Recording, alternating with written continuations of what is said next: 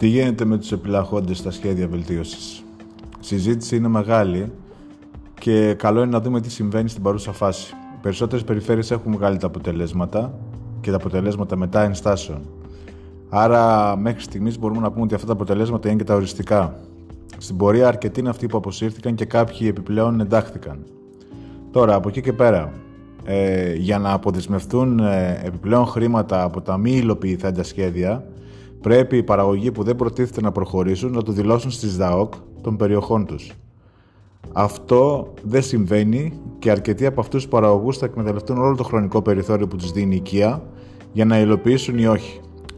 Κάτι τέτοιο σημαίνει πως μετά από ένα χρόνο θα μπορούμε να δούμε χρήματα στις περιφέρειες από μη υλοποιηθέντα σχέδια βελτίωσης και κατά συνέπεια δεν θα μπορούν να επαναδιατεθούν μέχρι τότε τα χρήματα αυτά.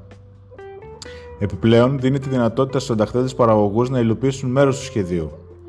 Αυτοί που θα εκμεταλλευτούν αυτή τη δυνατότητα θα δημιουργήσουν αδιάθετα ποσά, τα οποία θα είναι δεσμευμένα για τις μη υλοποιηθήσεις τελικά επενδύσεις. Τα αδιάθετα αυτά ποσά δεν θα μπορούν να διατεθούν, εννοείται, τουλάχιστον ε, δύο ή, για δύο ή τρία χρόνια. Και αυτό συμβαίνει γιατί τότε θα ολοκληρώσουν οι περισσότεροι από τους επενδυτές τα σχέδια βελτίωσης. Από τα παραπάνω και με τα σημερινά δεδομένα καταλαβαίνει κανείς πως σε αυτά, πως σε αυτά τα επενδυτικά σχέδια βελτίωσης μπορεί πλέον να ενταχθούν, μπορούν να ενταχθούν κάποιοι ελάχιστοι επιλαχόντες. Μαζικές εγκρίσεις είναι δύσκολο να δούμε.